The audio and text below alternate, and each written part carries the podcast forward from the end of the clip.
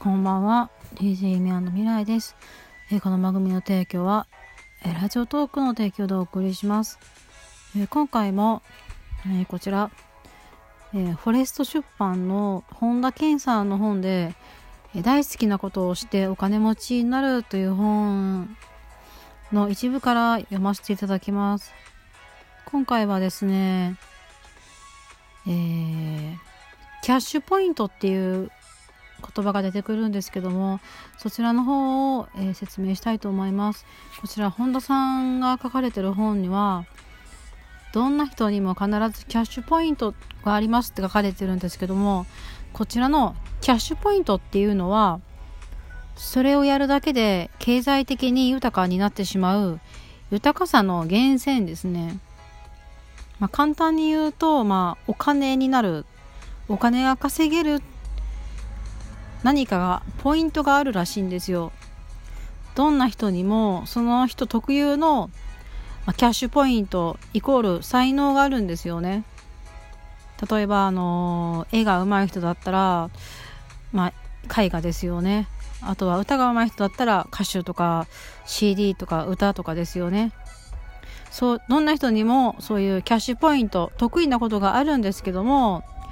残念なことにこの才能っていうのはキャッシュポイントはですねお金にしやすいかどうかが問題なんですよね。お金にしやすいかどうかっていうところで、まあ、また変わってくるんですけどもまずそのこの才能のの才能がねいきなりお金になるかどうかはちょっとしやすいかどうかっていうのは差はあるけれども誰にでも必ず一つはあるらしいんですよ。これを早めに見つけてしまうのがこの人生において成功者のメインになるそうなんですよね。必ずキャッシュポイント、えっ、と、経済的に豊かになってしまう豊かさの源泉、お金になる元元があるはずなんですよ。これを知ることが、その人の人生を豊かにしてくれる、あのーポイントだと書かれております。皆さんにもなんか得意なこととかはござあると思うんですけども、まあ、それがすぐにお金になるかどうかは分かりません。でも必ず一人一人にお金にできるものは持ってるんですね。そこをとりあえず先に早めに見つけてくださいってこの本には書かれてました。私もね、自分自身の何が、どんな部分がお金になるかなってわからないんで偉そうなことは言えないんですけども、まあ確かに人にはね、不得意なことと得意なことがあって、自分はこれでやりたいんだっていう部分はあっても、それがすぐにお金になるかどうかわかりません。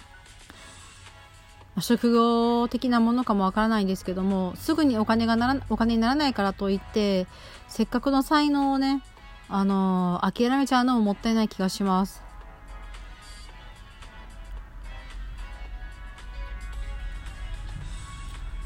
なのでね、あのーせっかく自分のキャッシュポイント、才能に気づいたのであれば、もうひたすら継続して続けていくしかないと思うんですよね。うん。またね、いろんな才能がいっぱいあるんですよ、人には。ゆっくり考えてみたら、なんだろうな、誰にもできないのに自分にできること。これやった時にすごい人が集まったことがあると思うんですよ、経験、今まで経験した中で。それがあんたにとってのキャッシュポイントじゃないでしょうかね。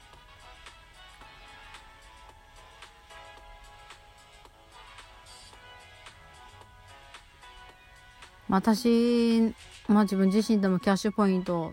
何がキャッシュポイントか全然わかりません。まあ本何冊も読んだけど、どれがキャッシュポイントかもわかんないし、ただ完璧な人間はいないんで、必ず人に、人には、その不得意なこととか、得意なこと、人を集めること、人のためになること、お金に変えれる何かがあると思うんですよね。それを見つけないと、まあ、先に進むのはちょっと難しいかもわかんないね。だけども、大体は自分の得意なことだったり、好きなことがキャッシュポイント。お金の元になるだろうとこの本には書かれています。なので、あのー、自分は一体何に向いてるのかとか、そういうのを考えてらっしゃる方はね、もうとりあえず好きなことから入っていってみて、みてはいかがですかね。きっとそれが、あのー、この先、自分の、何ですか、その、生活費を稼いだり、夢を叶えてくれる元になると思います。まあ、好きなことはね、あのー、間違いないと思います。今までこの本読んできて書かれてたのが、大体のせの成功者の方はみんな好きなことで成功してるんですよ。前にも説明してさせてもらったのが、やっぱり好きなことやってる方が人間的にもオーラも出ますし、月もついてくるらしいので、あの、応援してくれる人も周りからたくさん出てくるし、ねちねちねちねち、いやいややりながらやってる人を応援したいって思う人はなかなかいないんでね。できれば人生成功したい方には、自分のそのキャッシュポイント、お金になりやすい、のになりやすいというかね、お金にできる自分の得意なところを早めに見つけて、それをみんなに見てもらったりとかしてみてはどうですかね。まあ、なかなか自分のことを見つけるのは難しいかもわかんないんで、いろんなことを試してみてください。そのうちね、あの、人を集めたり、お金にできる